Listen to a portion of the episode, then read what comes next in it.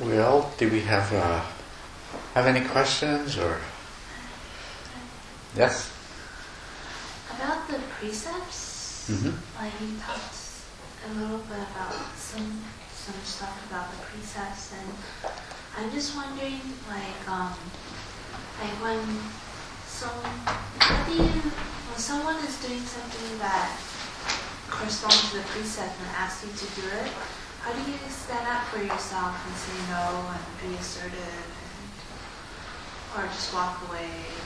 How do you critically think about it, process it, and say no.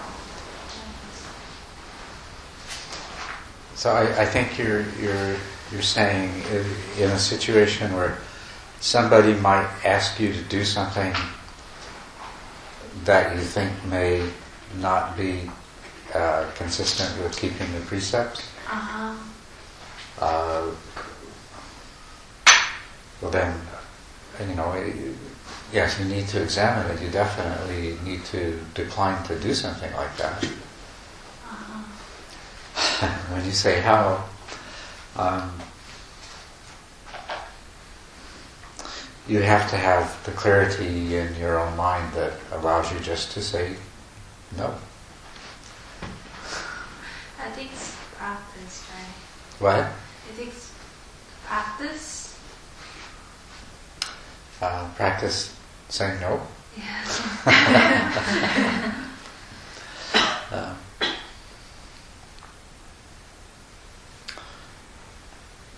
that that is a very important skill to have to be able to say no when things are uh,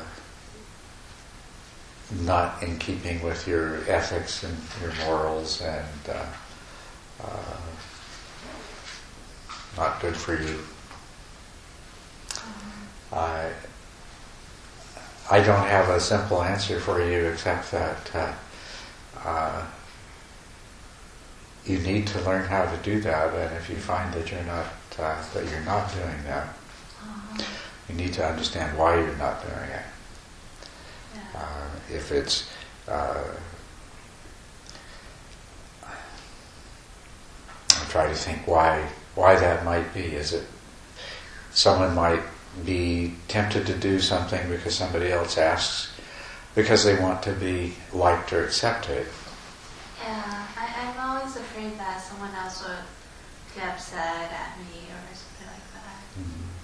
What Yeah. About association with the right people? It, it seems like that was what you were talking about. That is a very good point. Uh, If you yeah, associate with bad people, then naturally they're going to encourage you to do all these things. yeah. That's right. If if you find if you find anybody you find that is suggesting uh, consistently that you do something that's uh, not in keeping with the precepts, then you probably shouldn't associate with that person. That is a very good point. And maybe that's the way to look at it. If you're, you know, if your concern is uh, having somebody not like you or not accept you or, or something like that, is just say, do I how important is it to me to be liked and accepted by somebody who would ask me to do something like this? And hopefully the answer you come up with is it's not very important, that you're better off not to associate with those people. Very good suggestion there, Michael. I think that's uh, probably strikes at the heart of it. Yeah. You're welcome. Um, but uh, I do have uh, other concerns because, you know, fundamentally, before we're enlightened, we have a lot of needs uh, for companionship, for confirmation of, of, of our character, you know, for comfort, for a feeling of safety. I can understand how it is uh, uh, hard to let go of uh, friends when we we're not um, approaching enlightenment. Yeah.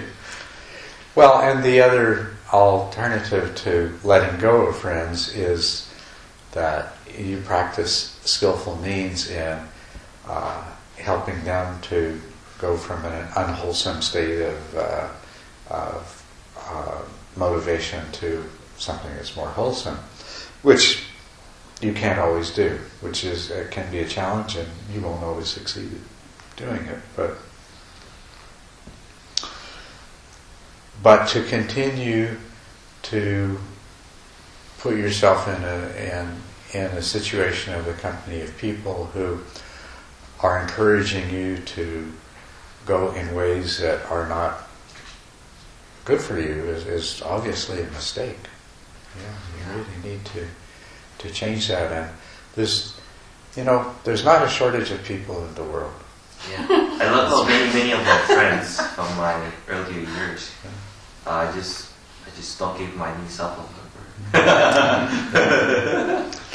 it's a good thing to have new cell phone numbers, so you kind of filter out some of the old friends, and then it's good to move every so often. and now I don't have any bad friends. Well, see, there you go. That's how it works. Yeah. Because there are a lot of very wonderful people in the world, and a lot of them uh, have good virtue and practice the Dharma. And you want to find those people, and you want to associate with them. And the the others, uh, you may just have to accept that that they're not amongst the people that you'll continue to associate with. But once again, there's not a shortage of people in the world. There's a lot of people out there who are going to be wonderful people to associate with. So.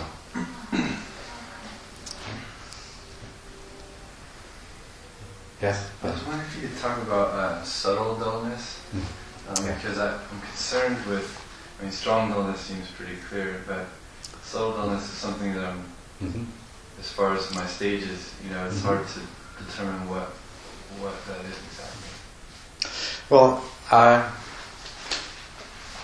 the most important thing in learning to deal with subtle dullness is learning to recognize it.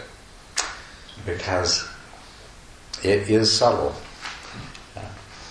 And basically, uh, if you if you compare the state of mental clarity and the vividness of your perception uh, in the present moment with uh, what you have enjoyed in the past, and you find that there's a difference, that it's uh, that it's less, then that's then you know that, that subtle dullness is present. There's been some decrease in the quality of your awareness and your mental alertness. That's really what you need to go by. There are some cues. One of them uh, is, uh, I, we've mentioned before that sometimes uh, you can uh, feel startled or shocked by a sudden noise. And uh, that is very often a sign that uh, subtle dullness is present. Um, the more focused your concentration is, the more likely you are to be, you know, the deeper your concentration is, the more likely you are to be surprised by uh, a, a sudden sound, and that's that's true. But also, the deeper your concentration is, the more vulnerable you are to subtle dullness. And uh, if you find that you, you know, jerk, you're shocked, you're startled when there's sudden noises and things like that, that uh, that's often an indication that you're not just that you have deep concentration, but that you have uh, an element of dullness that's in there as well. So it has a positive side of being an indication of concentration, but it's also an indicator that you would benefit by increasing the level of your mindful awareness. It is an interesting thing that uh, the more fully aware that you are, the more difficult it is to startle you. Um, and this is one of those things that has been uh, observed in, in uh, actually some studies of meditators that were done a long, long time ago that experienced um, experienced Buddhist meditators, uh, their EEGs uh, show uh, much less of a, a uh, what, what, do they call it when you're uh, uh, no, it's um, anyway the startled response, the, the, the surprise reaction. Um, that uh, if, you know if they're exposed to an unexpected loud noise, that uh, that you know on the EEG it clearly registers that they're aware of it. It's not like they were just oblivious to it. So the, uh, their EEG shows, shows a spike, but uh, other parts of the EEG that uh, usually are associated with being uh, startled or frightened don't don't show any response, and the meditators don't, you know, they don't jerk and things like that. So it's as though um, your awareness is so high that uh, even a sudden sound, uh, the mind recognizes it and uh, isn't surprised by it. In that split second, it's already recognizing, accepting, and, and leaving it behind. Other ways that you can recognize subtle dullness. Um,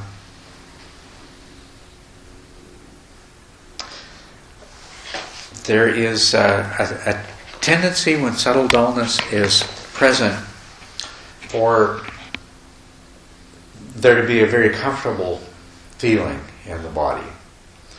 But you can distinguish between that and the, there, there is uh, a stillness of the body with a great degree of uh, comfort that is a very positive sign and is associated with concentration. Uh, the difference between the two, how to describe it, the comfortableness associated with dullness is more like the, the, the warm, soft comfortableness you might feel in a comfortable bed. Whereas uh, there is a stillness and concentration that is actually the, the beginning of physical pliancy, so it's called physical pliancy, where uh, the feeling is you don't want to move the body. It feels pleasant, it feels still, but it has a certain lightness, uh, sort of an emptiness, more as if it, your body is um, this light, almost translucent, perhaps just a perhaps just a shell of the body, and it's pleasant and comfortable, absolutely, but it has that. Uh, it doesn't feel. It's uh, doesn't have that solid, warm feeling that uh, uh dullness does. So if you're sitting in meditation and you're feeling too comfortable, then it's good to uh, examine your mind in terms of the, the uh, clarity of your awareness. As a matter of fact, that's the other thing to do is to just check in every now and then. You know, you're having a great meditation, staying with the breath, everything like that. Every now and then, just examine the quality of your awareness with that question like is this is this as sharp and clear as it was earlier is this as as my perception as vivid as it has been in the past after a while you come to recognize subtle dullness and subtle dullness is very easy to correct when you recognize it you almost instantaneously you just bring your focus back to the meditation object and you brighten up your, your perception of it. And so it, you can get rid of it quite, quite easily. The challenge is just recognizing it. Greatest danger of subtle dullness is it can become habitual. Get a habit of getting into that comfortable place and uh, becoming more and more dull and just staying there. And the problem is that your meditation won't progress. You'll just stay right there. Every time you sit down, you'll come to a state of concentration, body will feel really good, mind will settle in, and you can stay in that subtle dullness. Most of the time, uh, if you uh, if you don't correct for subtle dullness, it's going to become strong dullness. You're going to start going into sleepiness. But over time, if you uh, if you don't recognize the difference between subtle dullness and the goal of developing single pointedness, you can train yourself to remain in a state of subtle dullness. And then that becomes your habitual way of practicing, and that's where you become stuck. So we should probably add to the list of what are the ways you can detect subtle dullness. Well, uh, one is when you didn't detect it in time, it usually turns into strong dullness and you start experiencing sleepiness. So, hope that's helpful to you. Yeah. Um, since the retreat is coming to an end, I would like to hear your uh, opinion on, you know, retreat, the importance of retreat, uh, concentrated meditation retreat like this one in our practice. I have uh, conflicted feelings towards it because um, I always feel every time I come to a retreat, I'm very motivated in the sense that I put everything aside. I come here, I have great expectation. I have to, have to get something out of it, Mhm. and it's very counterproductive. So it's only after four or five days then I realize, oh, this is not what a meditation is supposed to be. So, so Ajahn Brahm tells this joke that there are two kind of kind of meditation. Second noble truth meditation, you know, craving, craving, craving. Mhm. Third noble truth meditation is letting go. letting go of craving. Uh, I would agree with that, and uh, that uh, it seems like you have to have the uh, second noble truth kind before you can have the third noble truth kind. But that's true. So conflicted feeling in the sense that every retreat, no matter how I hate it at the time, it's beneficial to me afterwards. I, I think sort of a, a map of retreats, the way they often tend to go, is that um, you arrive at the retreat, and uh, for the first day or two, uh, the main thing that happens is either you're falling asleep because you finally have a time to relax, and you probably spent the last week making all kinds of arrangements so that you could disappear from the world and be out of contact for the retreat. So the first couple of days is a combination of a, a lot of uh, thoughts like, you know, did I remember to turn off the coffee pot? Did I call so and so? Stuff like that. And falling asleep. Uh, by the time you get to, you know, second, third, or fourth day, a lot of what you're experiencing is uh, is pain because, you know, the first day uh, you uh, probably didn't experience much more pain than you usually do when you sit at home meditating. But by the second day, those little secret spots that always tend to create a problem, whether it's your knee or your, your back or your shoulder or whatever, they start letting you know that, yeah, you maybe thought I didn't exist anymore, but I'm still there waiting. And, you know, second, third, fourth day, you're getting past the sleepiness and you're not so distracted by ordinary things, but now there's a lot of pain. then you sort of get to the stage where the thought is, oh, where are you? The fifth day of the retreat, and you know, I haven't really done anything more than I usually do when I meditate at home. You know, so That's exactly happened to me. Well, it's happened to me many times. I think it, it's, you know, it, it, in general, it's sort of a thing that tends to happen. So, no, but then, you know, and that's uh, that's the expectations and the craving and the pressure of you know and the doubt and everything kind of comes up. But it's after that that you really start to get some good results and you start to uh, experience some progress over what your daily practice has been in the past. And uh, of course, at that pro- at that point, your problem is going to be in a shorter retreat that you don't have that many days left. And so you'll get as much benefit as you can out of it, and then you wish you had. I mean, I've, I, it seems like no matter how long the retreat is, for me, uh, by uh, two or three days before the end of the retreat, uh, I'm already starting to uh, feel like, oh, this, this retreat is just not long enough. You know, it's, uh, just there's, there's so so much more wonderful practice that I could do if only it was another week. And then you get to the last day, and it's your motivation tends to start slipping off because you know well going to be over tomorrow anyway. Right? um, so in in general, it's from about the fifth day to the next to the last day when you that's when you make all your progress. You know, so if you have if you have a ten day retreat, you've got a window there of about three or four days where you're going to get some really good practice in. If you're in a three month retreat, you know you've got a whole lot longer to work with. So that's where longer retreats are really valuable. Um, five, six, seven day retreats and, and three day retreats. Um, they can be very helpful because they can uh, give you the opportunity to deal with certain specific kinds of problems that you've been encountering in your daily practice.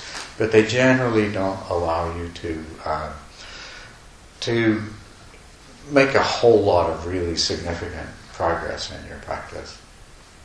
So this is what we're doing here. This is this is right on, on the borderline. I mean, a, a two week retreat would obviously be a lot better. The extra days are very valuable. But uh, there's no question that uh, you can make progress in a diligent daily practice. If you if you practice uh, one or especially two hours a day, and if you can maybe once a week or so uh, practice even longer, you can make steady progress without you outside of retreat in a daily practice setting. But there is no question as well that uh, the retreat has the advantage of allowing you to reach a, a depth of concentration, to get past all the initial distractions, to get to the point where you don't need as much sleep and to really move forward in a way that uh, it's going to take much, much longer in a daily practice. So there's no question of the value of retreats.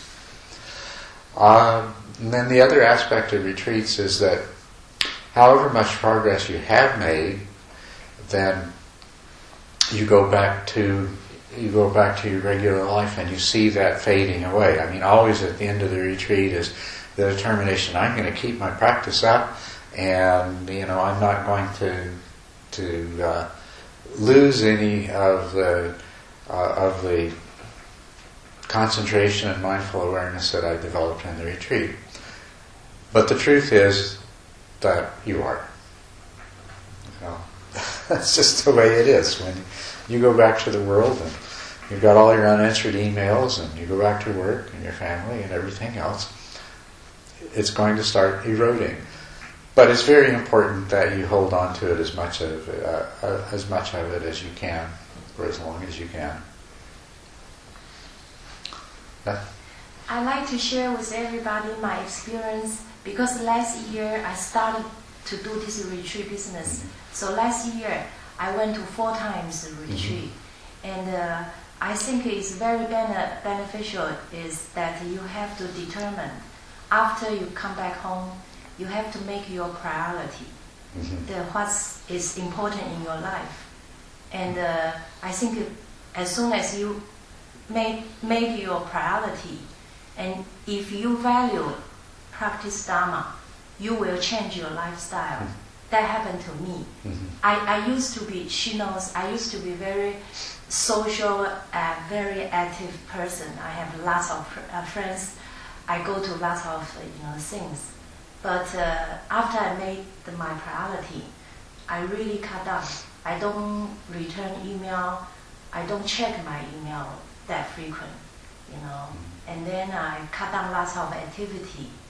And I told my husband that I, this is important to me. I sit down, discuss with my husband. I tell him that this is important to me. So lots of uh, unnecessary family mm-hmm. gathering, I just don't show up. I show up the very important one. And then I'd be able to manage. Every day I give myself three to four, four hours to do meditation. Uh, I break to uh, three to four times. In between the housework or I needed to go out to shopping, I mm. managed to do that.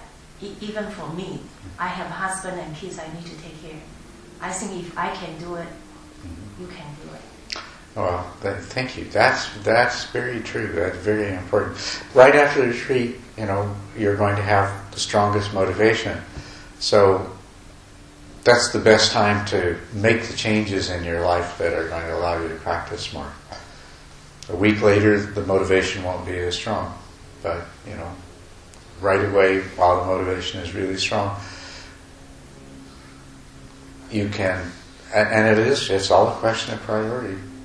You have to look at all the things that are important in your life and decide where it fits. You know, and uh, and then make the adjustments that uh, reflect that that priority. Uh, I will add to that though. It's a really good time maybe to resign from the board of directors of two or three of your favorite charities and corporations and things like that. It's not a good time to go home and say, "Well, I'm going to quit my job and leave my wife." Could be a good thing though. no, no, no. Could be a good thing. No, not for not necessarily for everybody, but it could be good for certain people. Maybe Well, their yeah, really. determination is so strong, Yeah. they can really make something out of themselves. Well, that's true. If, if you've been thinking of quitting your job for the last year anyway, that might be the right time to do it. Do you think, uh, how about become a monastic? To become a monastic, uh, the same thing. If it's a new idea that came up during meditation, I would give it more thought rather than do it right away. That if it's something that you had given thought to previously and it's a direction you'd been moving, you come out of a retreat with a strong motivation to do that, well, then do that. It's a good idea. That's, uh, yeah, it's a good time. Because oh sorry, Go on, go on. uh, uh, just a short com- comment. Uh, other than you, you, I think I think you're the the only example of a lay person who's you know who's very very well established in a practice that that uh, people people can go to you for, for very good instructions. But but most of the teachers out there, just about all of them are are, are monks or nuns. So so I, there's probably a relationship between people who practice that full time, you know, becoming a monastic and, and success in the practice. Of course, you, you gave us a lot of hope. We, we see you having so much success. It gives you know, it, it tells us that we can also succeed very similarly. Yes, and I want to do that. I want you to recognize that you can you can do that, but it will involve uh, sacrificing some other things in your life.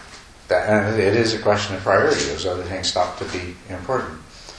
You know, uh, and that's that's what I did. I made I made choices because it was my greatest priority was to to practice the Dharma. And so I, I took all the steps that seemed appropriate to be able to do that. And I will, I, I encourage everyone, uh, all the lay practitioners that I meet, to uh, to understand that that there is there's no part of this dharma that a, a lay person can't achieve. A layperson can achieve the, the uh, deep jhana, jhanas. A layperson can achieve the uh, stages of enlightenment.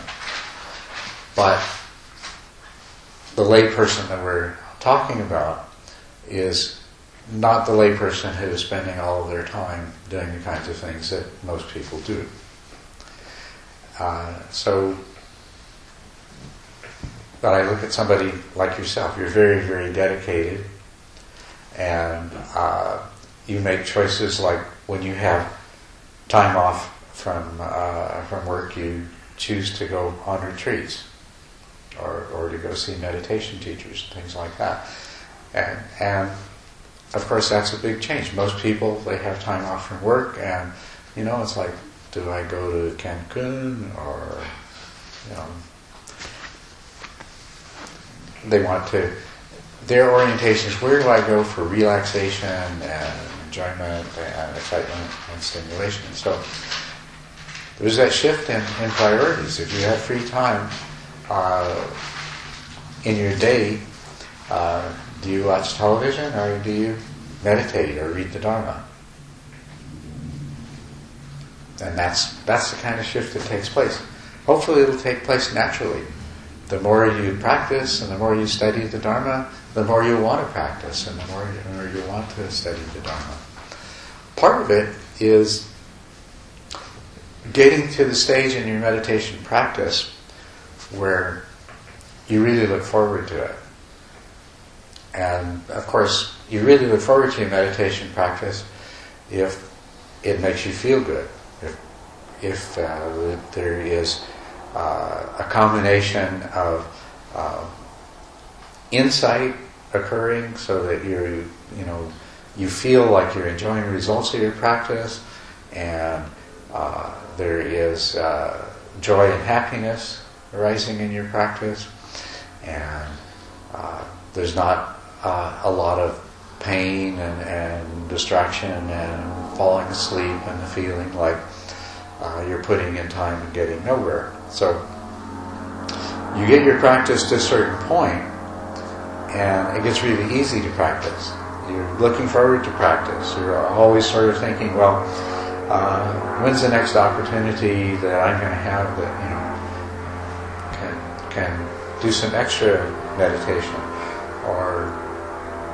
and the same thing with practicing the Dharma. I mean, with uh, studying the Dharma. You know, it's you're not interested in seeing the latest movie or reading uh, a novel, but when's your opportunity to to uh, read read in the sutras or read what some teacher has to say on a topic that you're interested in. A layperson who lives in that way can achieve anything that a monastic can. Uh, absolutely. As a matter of fact, uh, of all of the monastics in the world, uh, there are those that stand out because they have made practice their priority, and amongst those, some of those have become teachers, and we, you know, and we learn a lot from them, and we go to see them. But all the rest of the monastics, what are they doing? Well, a lot of them, they're busy uh, running monasteries and organizing uh, events in the local communities and uh, doing fundraising and uh, setting up a, a, library and you know all this other stuff that's not that different from what most lay people are doing anyway.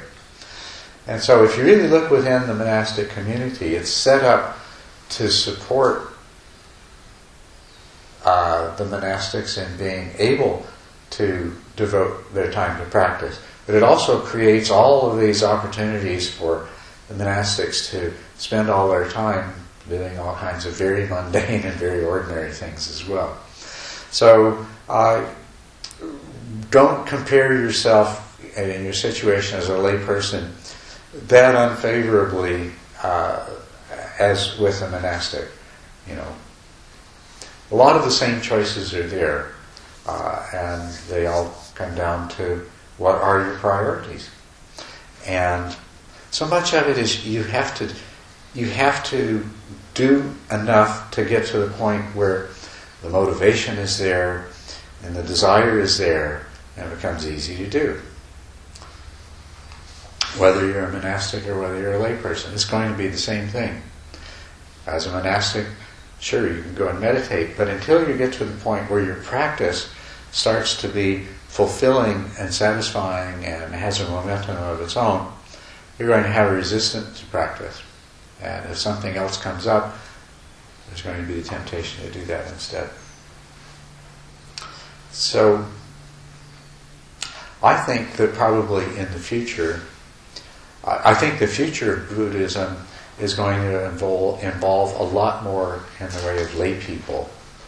Um, there's a, a, wonderful tradition that goes back to the time of Buddha. Uh, uh, where one day a week actually, in the time of the Buddha, it was based on the quarters of the moon, but it still comes down to about once every seven days. And the way we structure things now, uh, the same day of the week, uh, is called Uposatha. And it's a day when, uh, at the time of the Buddha, it was first set aside as a day when the bhikkhus would get together and they would recite the rules of the order. And then later on, the Buddha instructed the bhikkhus that this was a day when lay people uh, could come and the bhikkhus were to give them uh, instruction in the Dhamma. And then uh, in a number of Theravadan countries, this has continued, and so uh, uh, lay Buddhists will go to local monastery on Uposatha day, and they will spend time in meditation and they will hear Dharma talks. It's a 24-hour period. Sometimes they'll stay overnight. It still does take place, but it has. It's something that has largely fallen away. It's not done nearly as commonly as it could be, and it's something that I would really like to see come to be instituted in uh, North America because North America already has a tradition from the Christians and from the Jews of a Sabbath, of one day a week that is set aside for religious practice. And I think North American Buddhists, it would be wonderful if that became much more commonly practiced, that one day a week would be devoted entirely to practice and to uh, Dharma talks and to, to reading. A great way for, for uh, lay practitioners to really put some oomph behind the development of their practice. With a regular Uposatha day practice, that could be a day when instead of meditating one or two hours a day, you might meditate three or four hours in the day. And it's also uh, can be combined with uh, study and other practices. So that's one suggestion that I would have for lay people. The other, uh, as I already mentioned, you have a job, uh, you have limited time uh, available. Uh, you have, if you have a, a family, that you need to you need to look at your life and structure it in such a way that you can do the do the practice. And for most lay people, that's going to mean uh, getting up earlier. Wonderful time because everybody else is still asleep. They're not going to bother you. You get up earlier. You have the time to do the practice while your mind is fresh, before you have all these distractions present. Uh, of course, it's going to mean that you have to go to bed earlier. But what do most people do after, uh, say, you know, something like eight o'clock in the evening? Anyway, they're entertaining themselves. They're they're visiting and engaging in idle talk, or they're watching television, or DVDs, or they're reading novels, or things like this. So what you're giving up to be able to to establish a practice period in your daily life. Not that it's not that much, and it's also something that's going to tend to become less and less important to you anyway. And then there's then there's holiday and vacation times. You know, when you have when you have a vacation, um, you don't you don't always have to. Sometimes you have to go and visit family and relatives. There's that's an important thing to do, I think, and that's there's a certain degree of uh, obligation and responsibility in that. But at the same time, if there's anybody that you can make come to understand that you have a religious practice, a spiritual practice that's important in your life, it's going to be family. And so, uh, part of part of organizing your life for an effective practice is going to be saying that of my vacation and, and of my holiday time, you know, Thanksgiving, Easter break, uh, Christmas, so on and so forth. The, this is for the family, and that's always for the family. Uh, but this, this is when I, this is my chance to go on a longer retreat. This is my chance to do something more for myself. In that way, you can all achieve the goals of the practice. I'm sorry about that. It's, it's the kind of, the, you answered my question. Since you mentioned that, uh, I'd like to have your uh, advice. Like uh, uh, recently, especially this year, after I involved in practice Dharma, I feel like I lost the interest in. Uh, I used to love novel, movie, play.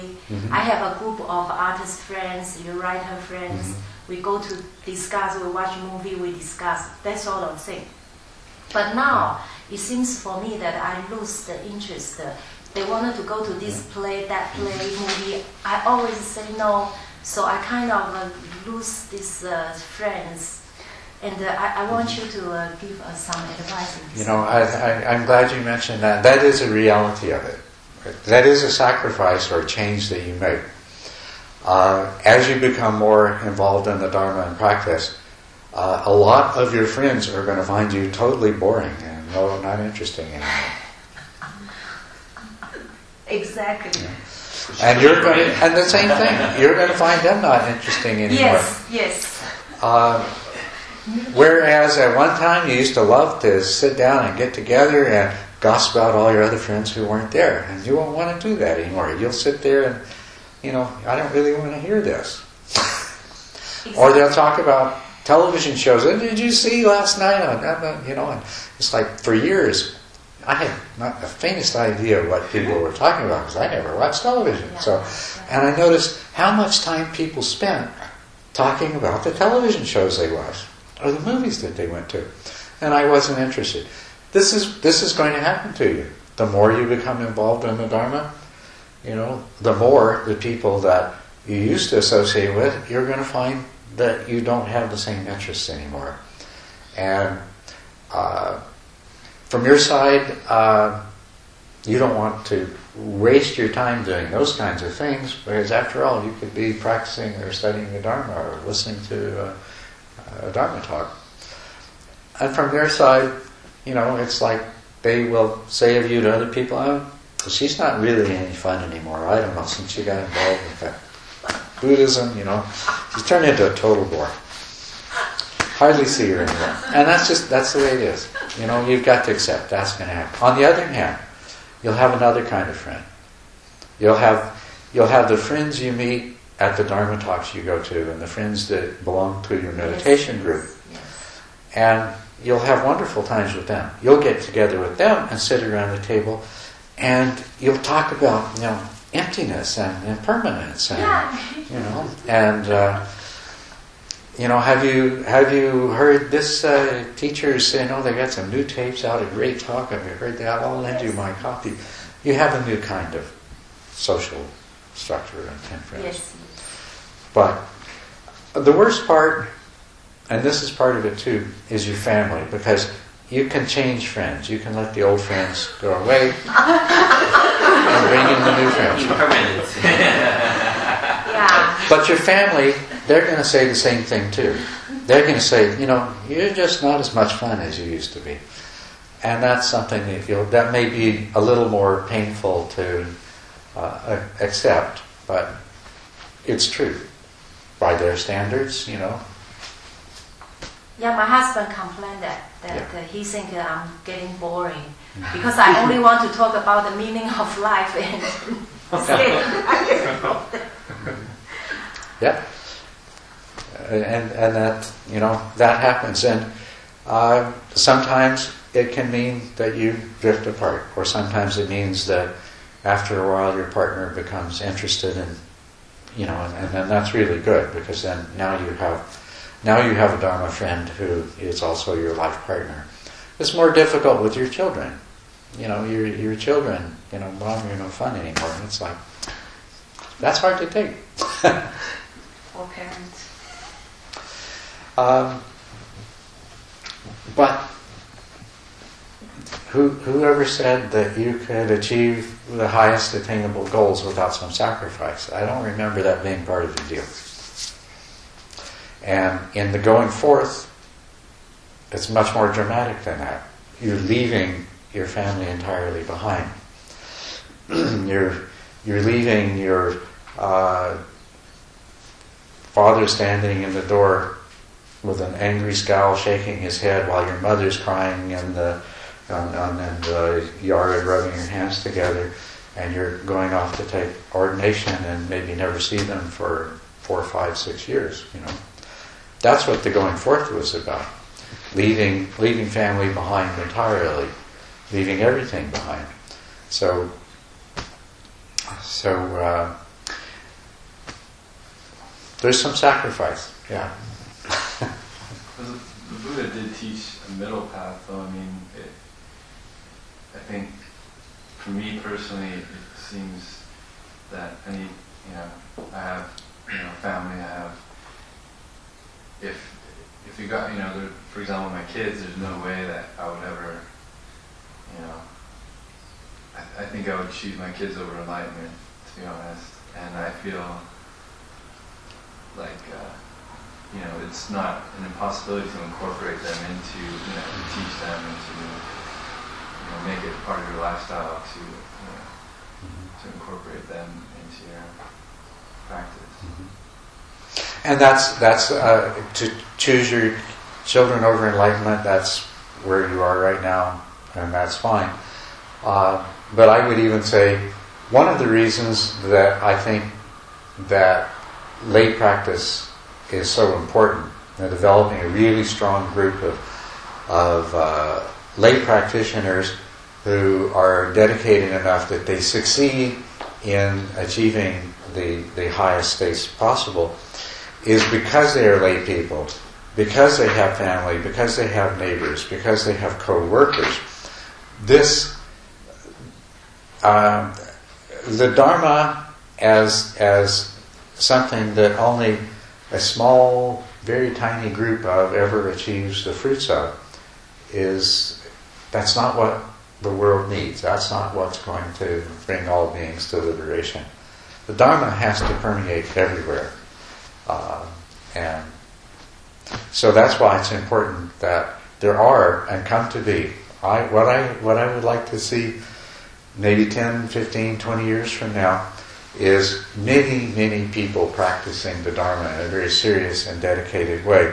And uh, everybody knows some people that they work with, some neighbors have some people in their family that are dedicated lay practitioners and, and live in, in this way.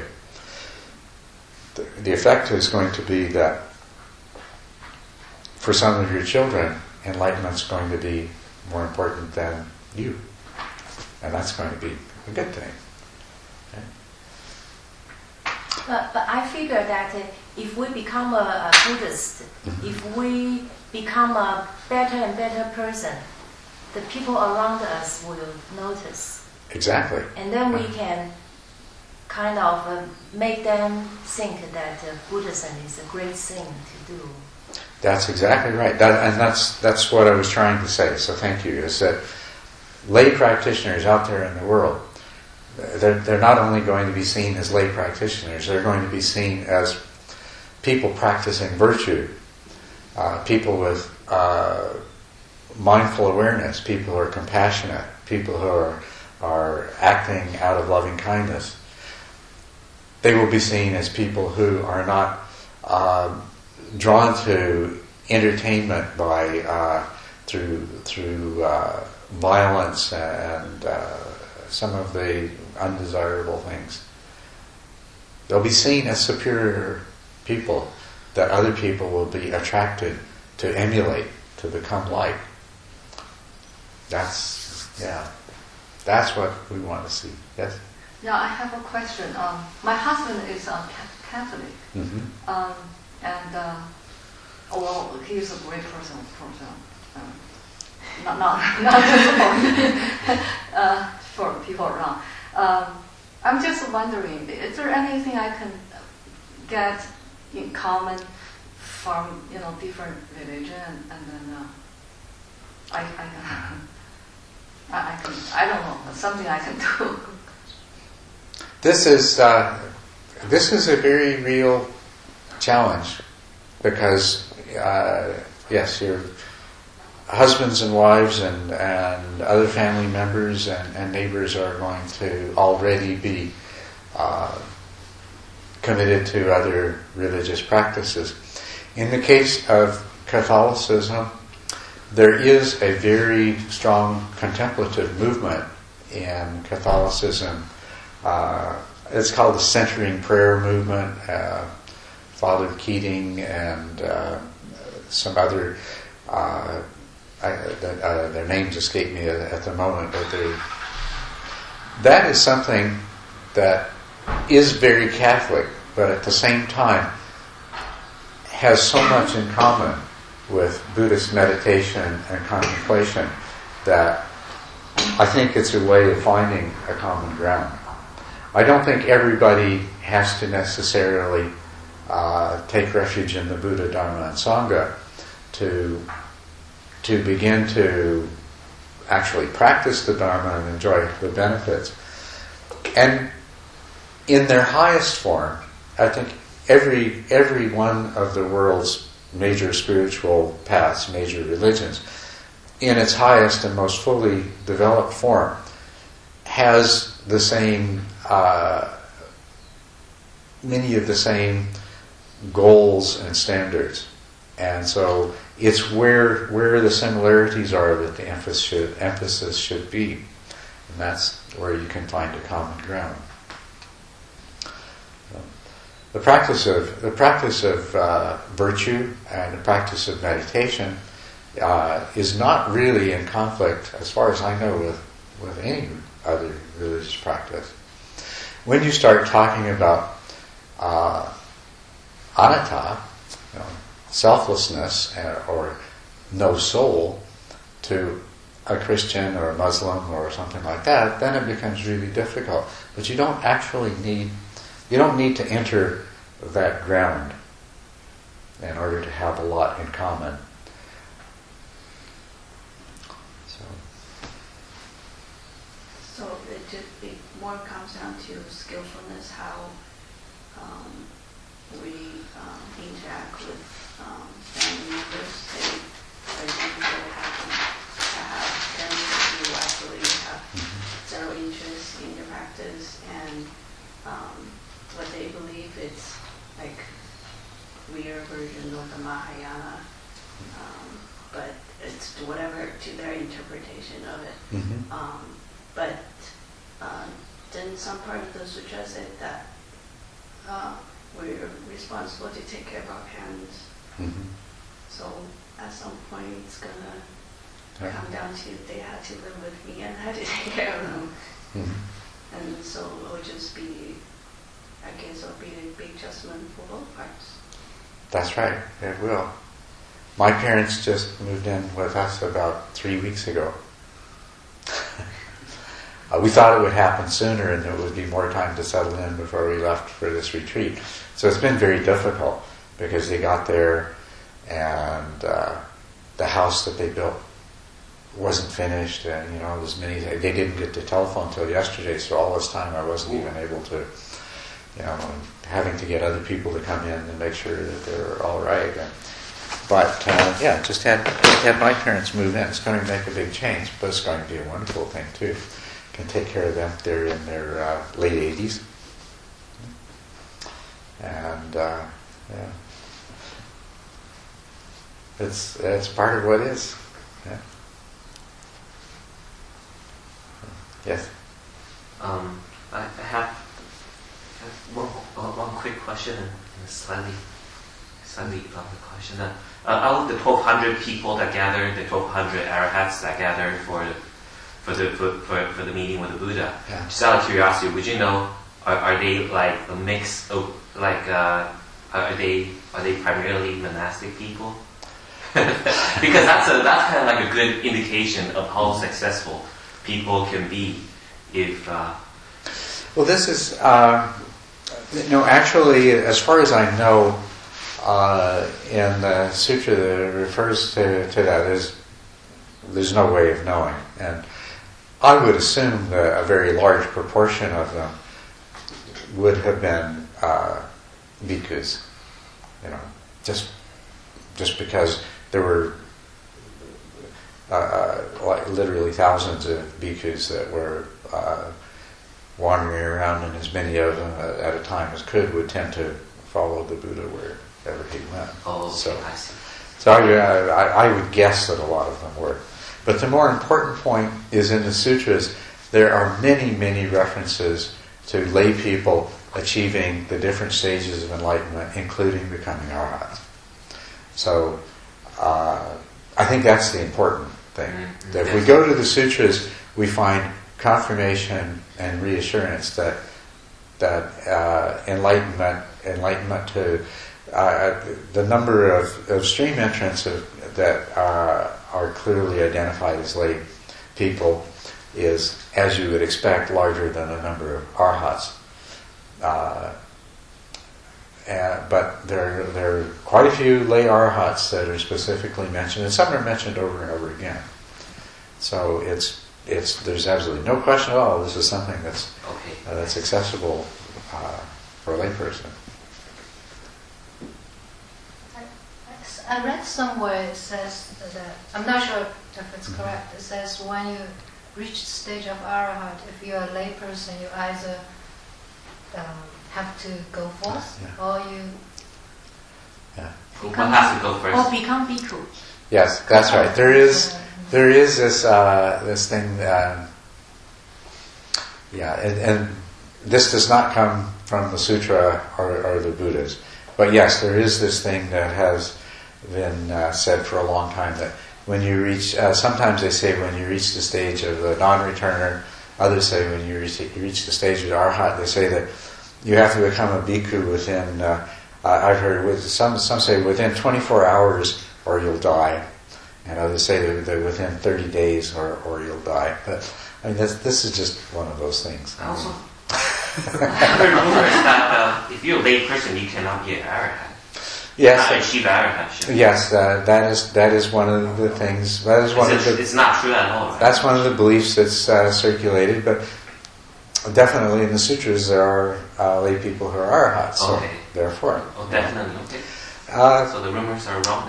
actually, one of the things that was circulated not that long ago uh, was that it was no longer possible for uh, people to become arhats in this world.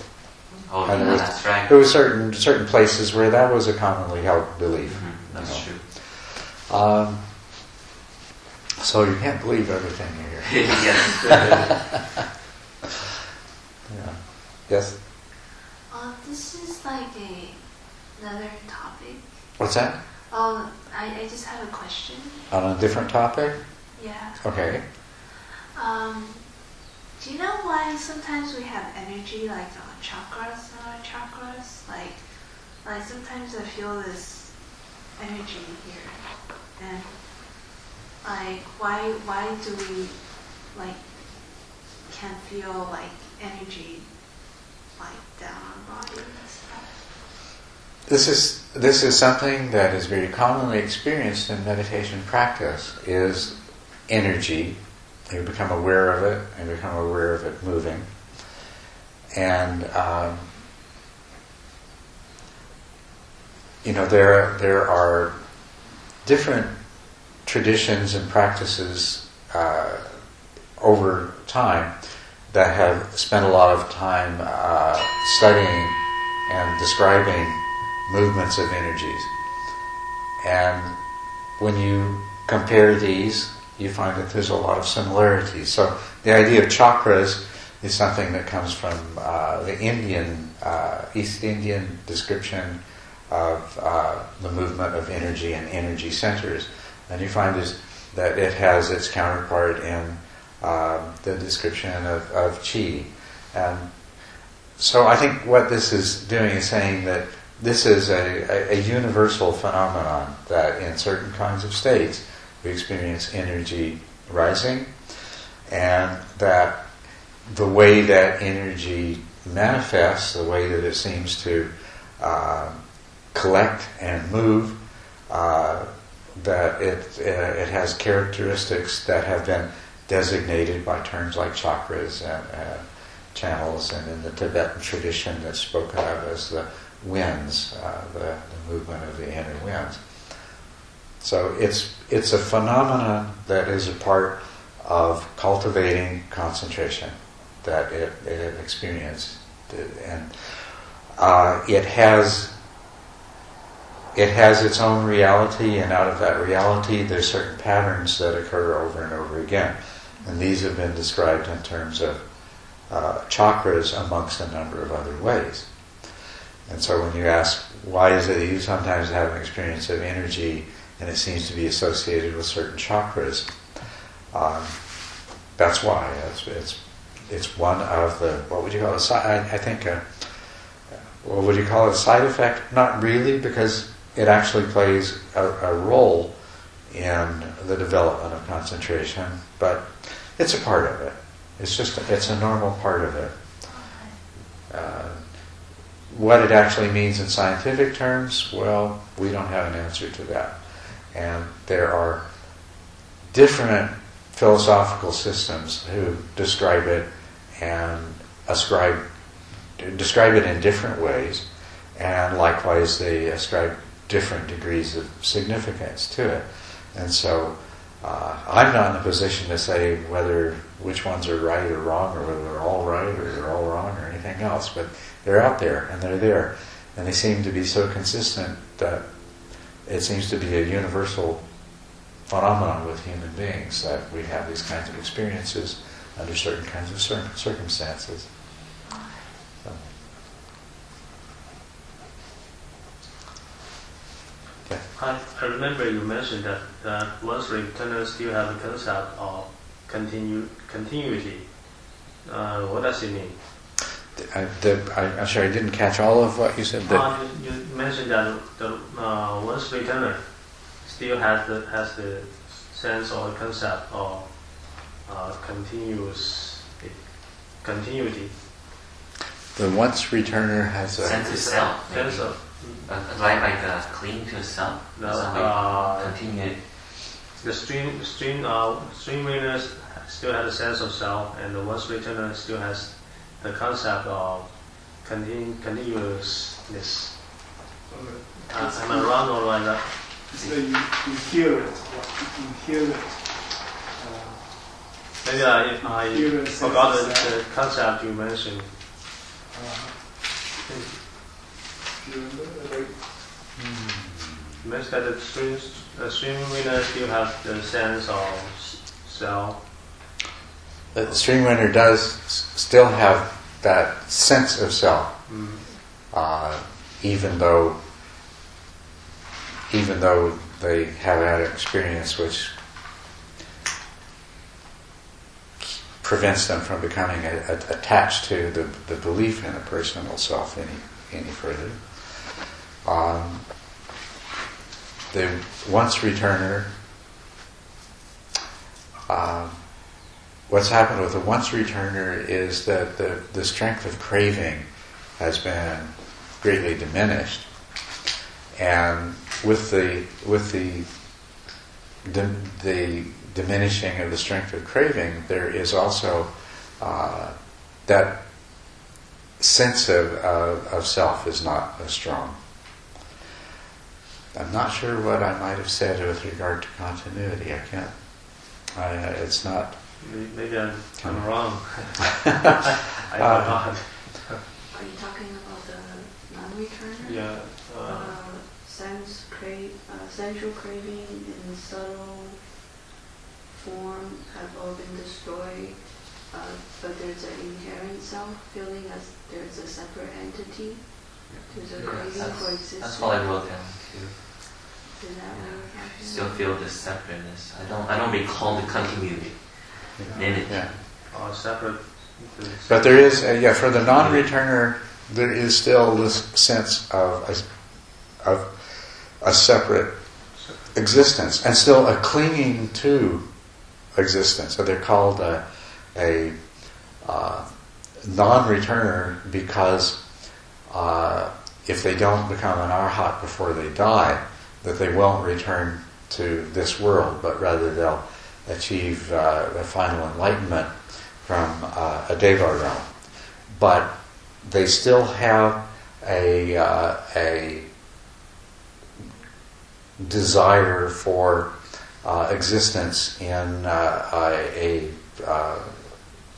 uh, material or fine material, fine material or immaterial. Not in the sense realm. They have no further desire for, no, no sense craving and no desire for existence in the sense realm. But they still have the desire for existence in the uh, fine material or the immaterial realm, which is what they would be reborn in. This is the only craving that they have left is for uh, the, con- the continuation of separate existence. Maybe that's the continuation of that. And then, you know, if you look at the uh, uh, the uh, what remains, the defilements that remain for a non-returner that disappear when they become an arhat. It said that they have conceit, and by conceit, um, it doesn't mean that I am better than you, but it means that uh, the way it's stated in, in, the sutras is the belief that I am better than you, that I'm the same as you, or that I am uh, less than you. What it's saying is it's it's still describing the uh, attachment to a separate existence. I'm separate from you is really what it's saying. Likewise, uh, the uh, desire for immaterial and uh, fine material existence are, are two more. And then there's restlessness and there's jealousy. These, these are the last uh, uh, defilements or mental afflictions that uh, uh, the non-returner has and that are eliminated in, in, in the arhat. But when you look at them, what they're really all about is this continued uh, sense of and craving for continued separate existence. Okay? So, I'm not sure if that's exactly what you were asking about, but that's what I can tell you, and that uh, well, probably what I was talking about. Yeah.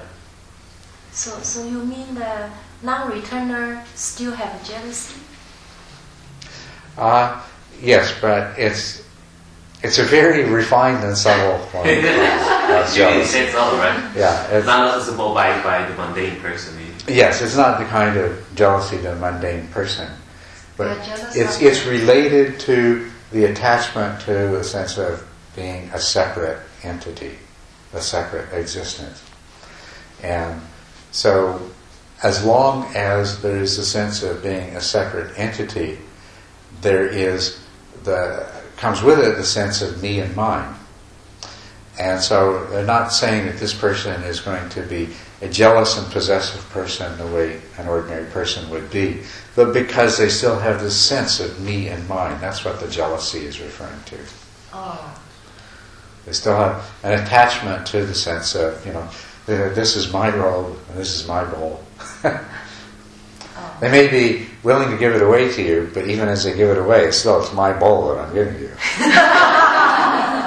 Oh, I see. I, I saw that the, the uh, uh, stream uh, i- inter is uh, in, water. You can say yeah, someone- as a stream winner is already break the the concept of self.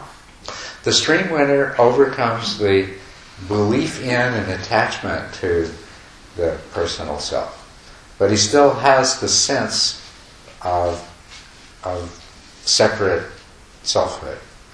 Oh, There's still there's still this inherent sense of being a self, even though there is the knowledge and understanding, the supramundane knowledge and understanding that there really is no self.